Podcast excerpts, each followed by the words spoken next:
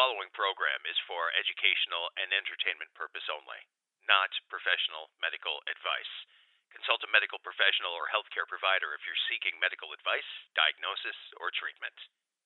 I mean, you don't want your medical advice from an alcoholic, do you?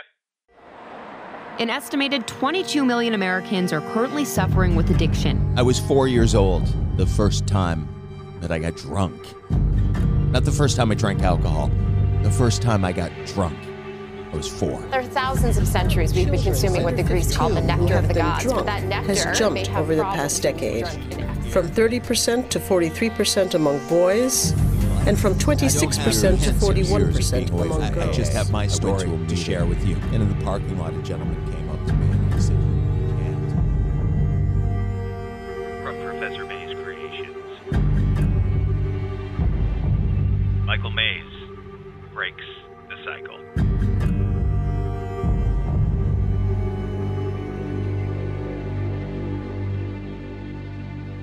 Well, that's heavy stuff. Wow. Welcome to episode one. Michael Maze breaks the cycle. I'm not sharing my whole story with you in the first episode. I'm going to save that for episode two. I don't want to scare you too much. Uh, Cliff Note version of uh, the day that I, I finally, finally found my way to sobriety. Uh, I was in a a filthy, disgusting rent by the hour motel room in a very, very shady place. I was bloated and and drunk and greasy and filthy and just at the very lowest of lows when I called my best friend and said to her, I think I need to go to the hospital. And she said, I've been waiting for this call for a long time. And she got right on it. Let me figure out where you are. Thank you, caller ID. And uh, let me find a place for you to go. Took her hours because it's it's not very easy to find a facility that you can just check into right then. I, it's it's an issue we'll deal with in a, in an upcoming episode. Things you can do in the meantime. But uh, but for now, she found a place and she called me back and she said, "I've got a, a hospital in Bristol, Connecticut. They can take you, but they said they can only take you in if you're like so drunk that it's dangerous. You're dangerously drunk." And I said, "I'm on it." Truth be told, I probably was already there. On the way to the hospital, driving through a very again shady place, uh, I wanted to stop and get a tattoo. I wanted to stop at a strip club and have a few shots. One last hurrah before we go. Neither of those things happened. We we just kept driving. Thank God. And um, yeah, the rest is pretty brutal. So so that'll be episode number two. This conversation, Ed Begley Jr. has a book, and and uh, it, it's it's inspiring and it's beautiful. And there are some moments in this conversation that I really hope hit you. I really there's a couple of things, especially we'll discuss at the end of the episode. I guess I've said enough. Without any further ado, uh, my conversation with Ed Begley Jr. Michael, how are you today? I'm doing well. How are you today? Really good. Of course you are, man. Things are going very well for you. I, I have to say, I, I spent the weekend reading your memoir, To the Temple of Tranquility and Step on It. I love that title. And I'll, I'll tell you why I love that title in a second. But, um, you know, at first I thought, well, this will be a fun read. I'll read about St. Elsewhere, uh, read about your dad, maybe a cute story about Battlestar Galactica. And uh, no, that is not uh, at all where this book took me.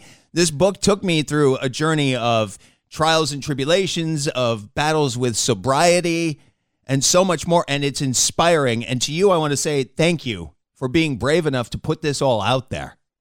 Bless you, Michael. That's so nice of you. You're changing lives, man. Changing lives with this book.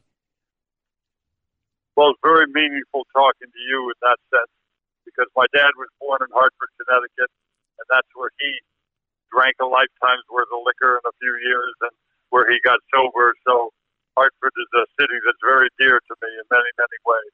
Hartford is the city where I was on the verge of being an alcoholic. And when I got to Hartford in 91, I turned it up uh, full blast.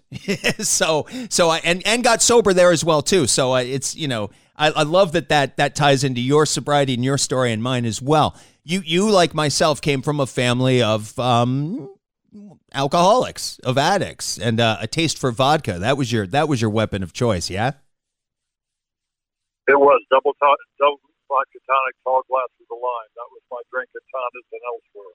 Yeah, that was me too.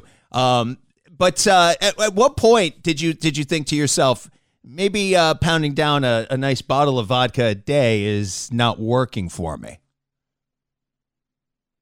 I think when I had the DTs for the first time, I went, maybe this isn't uh, as sustainable as I thought.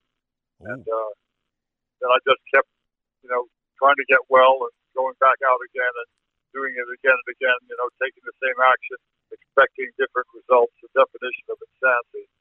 But finally, by 1979, I'd had a belly full. And that was the last of it for me, 79. Wow. And and there you go, the title to the Temple of Tranquility and step on it. I I I used to um I used to want to get drunk as fast as possible. So that's why it was straight vodka. Just I didn't even pour it in a glass, man. Just open the bottle and chug it down. Uh I wanted when it finally Wow. when it That's came serious. Yeah, oh no, it was bad, man. But when it came time for my sobriety, I wanted it just as fast too. I wanted to walk into a room somewhere and go, "Hi, I'm Michael Maze," and they all go, "Healed." That's it. So, you know, I had a lot of stumbles as well. It took me many, many years to get to where I am now. You had a, a pretty cool encounter with a guy that I'm guessing became your sponsor or maybe your sober coach, a guy named Billy Boyle. yeah, it turned out he was never my sponsor. He wanted, I wanted him to be my sponsor. That's not what he had in mind at all. I wasn't uh, far enough along for him, but he was very valuable to me because lots of other people, you know, still were very kind and generous to me and kind of gave me a certain amount of kind treatment. Billy Boyle was over me after my fifth time of trying to get sober. He was the, the people who uh, didn't buy your line of BS are sometimes more valuable than the people who do. Yeah. What, what there was a story about you um I think Billy Billy told you uh, the next time you're going to have a drink call me first and I'll kick your ass. And and you called him. And you were about to get on a plane. You're going to fly first class. That's a trigger because you're sitting in a nice cushy seat and you've got a wait staff at your disposal with lots of booze. So That's right. It- and it started before that even. It started, you know, when they opened up the gate there at that bar in LAX. And I went, I'm going to have a Bloody Mary. I need to relax here. I'm working on a movie called The In-Laws with Peter Falk and Alan Arkin, two big stars that I admire. So I'm going to, and I got the Bloody Mary. I ordered it, put it to my lips, and I remembered that that Billy Boyle character, that, that nightmare guy that was driving me crazy at the meetings. So I went, uh, Christ, he said to call him first. So I went over and called him, and I said, Billy, he told me to call you before I drink, so I'm calling you. He said, oh, okay. I hear it's nice in Cuernavaca this time of year. Maybe you didn't hear me. I'm about to drink. Yeah. You call me when you get there. You're going to be fine. So, no, I'm actually, hold on a second. No cell phones back then. So I said to the bartender, did I just order Bloody Mary? There were a payphone. I was yelling across the airport. The guy said, yeah, you got to come drink. And I said, yeah. And also, I'm in first class. I'm going to drink on the plane. So why are you so relaxed? Just because you're not going to drink. I am. You're not.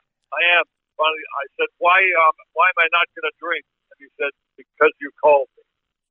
there you go. I realized it was true. If I, you know, if I wanted to drink, he said, you know, you would have just had to drink. You don't want to drink. That's why you walked in that meeting for the first time years ago. That's why you just called me. You do not want to drink. Like I said, call me when you get to Cuernavaca. Bye.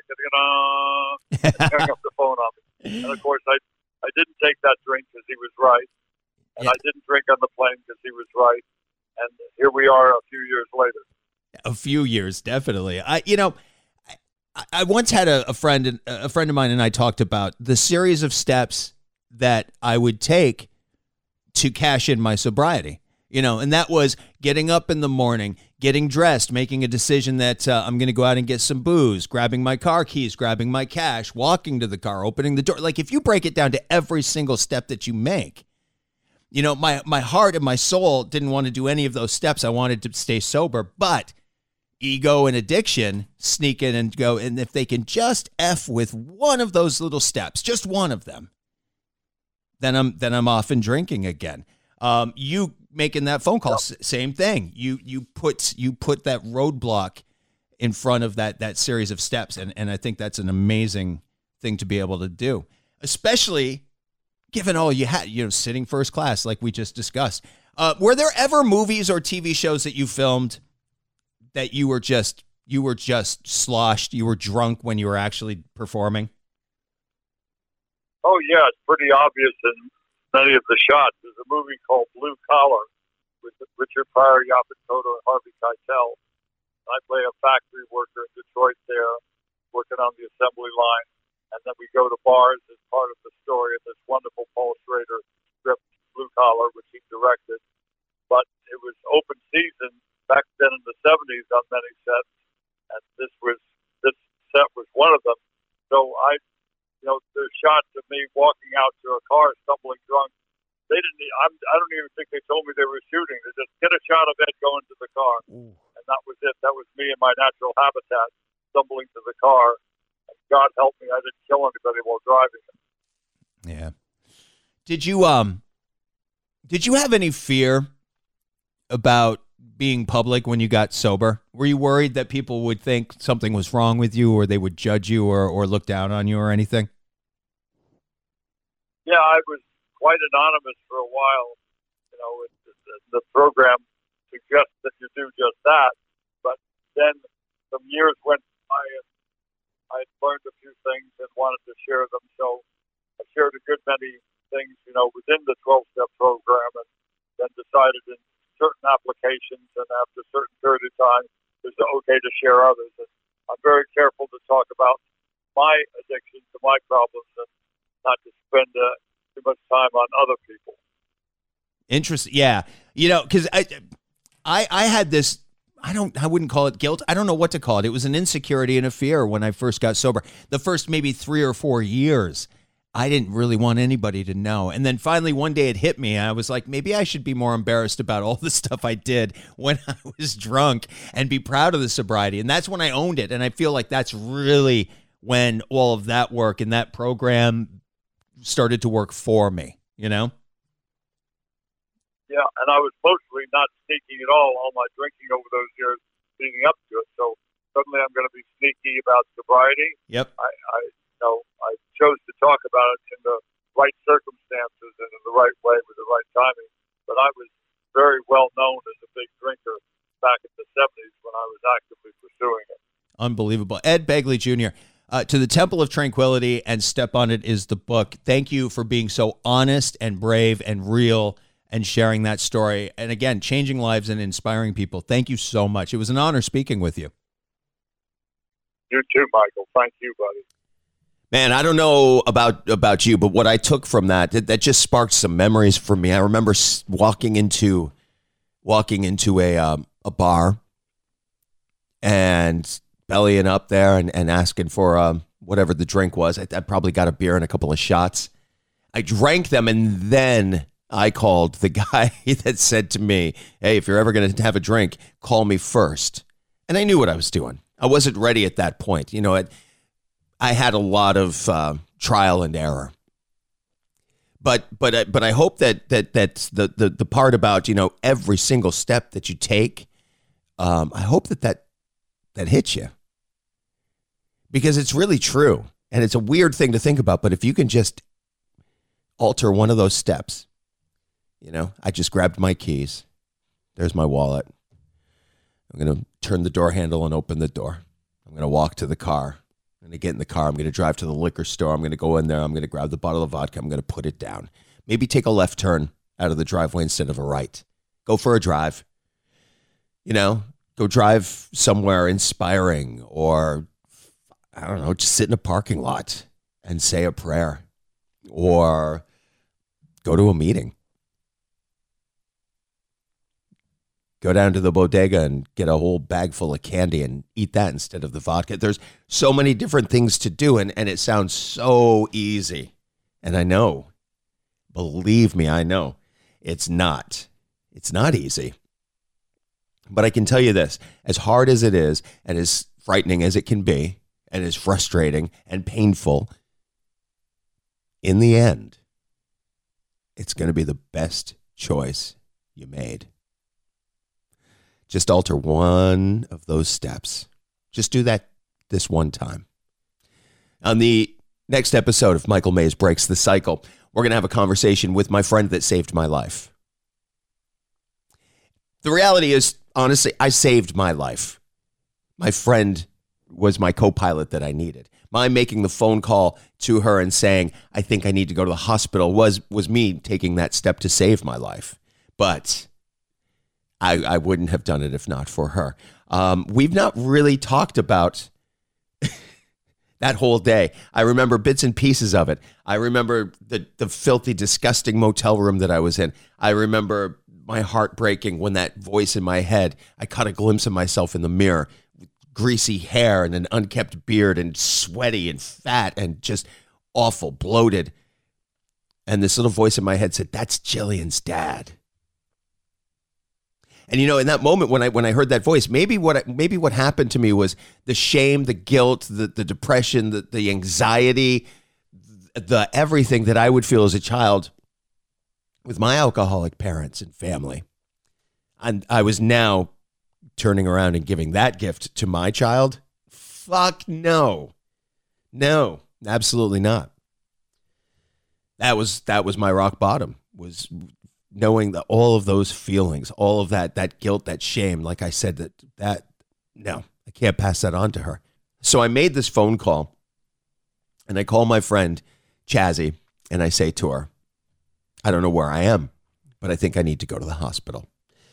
And she finds me and she brings me there. And I know on the way to the hospital, uh, at one point I wanted to stop and get a tattoo.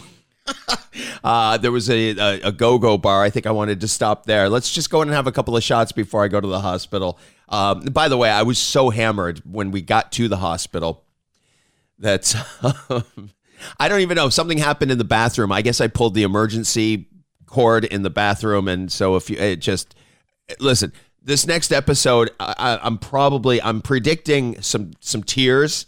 I'm predicting um, some some moments of gratitude and clarity and fear and terror, but I'm also predicting a few belly laughs because if you can't laugh at you know your your rock bottom and and the uh, quest for sobriety, then what's the point of being an alcoholic? Thank you so much for listening to Michael Maze Breaks the Cycle. You know, I, I often say to people, live your best life today. You deserve it but I really mean it when I say it to you. You listen to this for a reason. Go live your best life today, man. You deserve it. I love you. May God grant you the serenity to accept the things you cannot change, the courage to change the things you can, and the wisdom to know the difference. Michael Maze breaks the cycle. A Professor Mays Creations creation.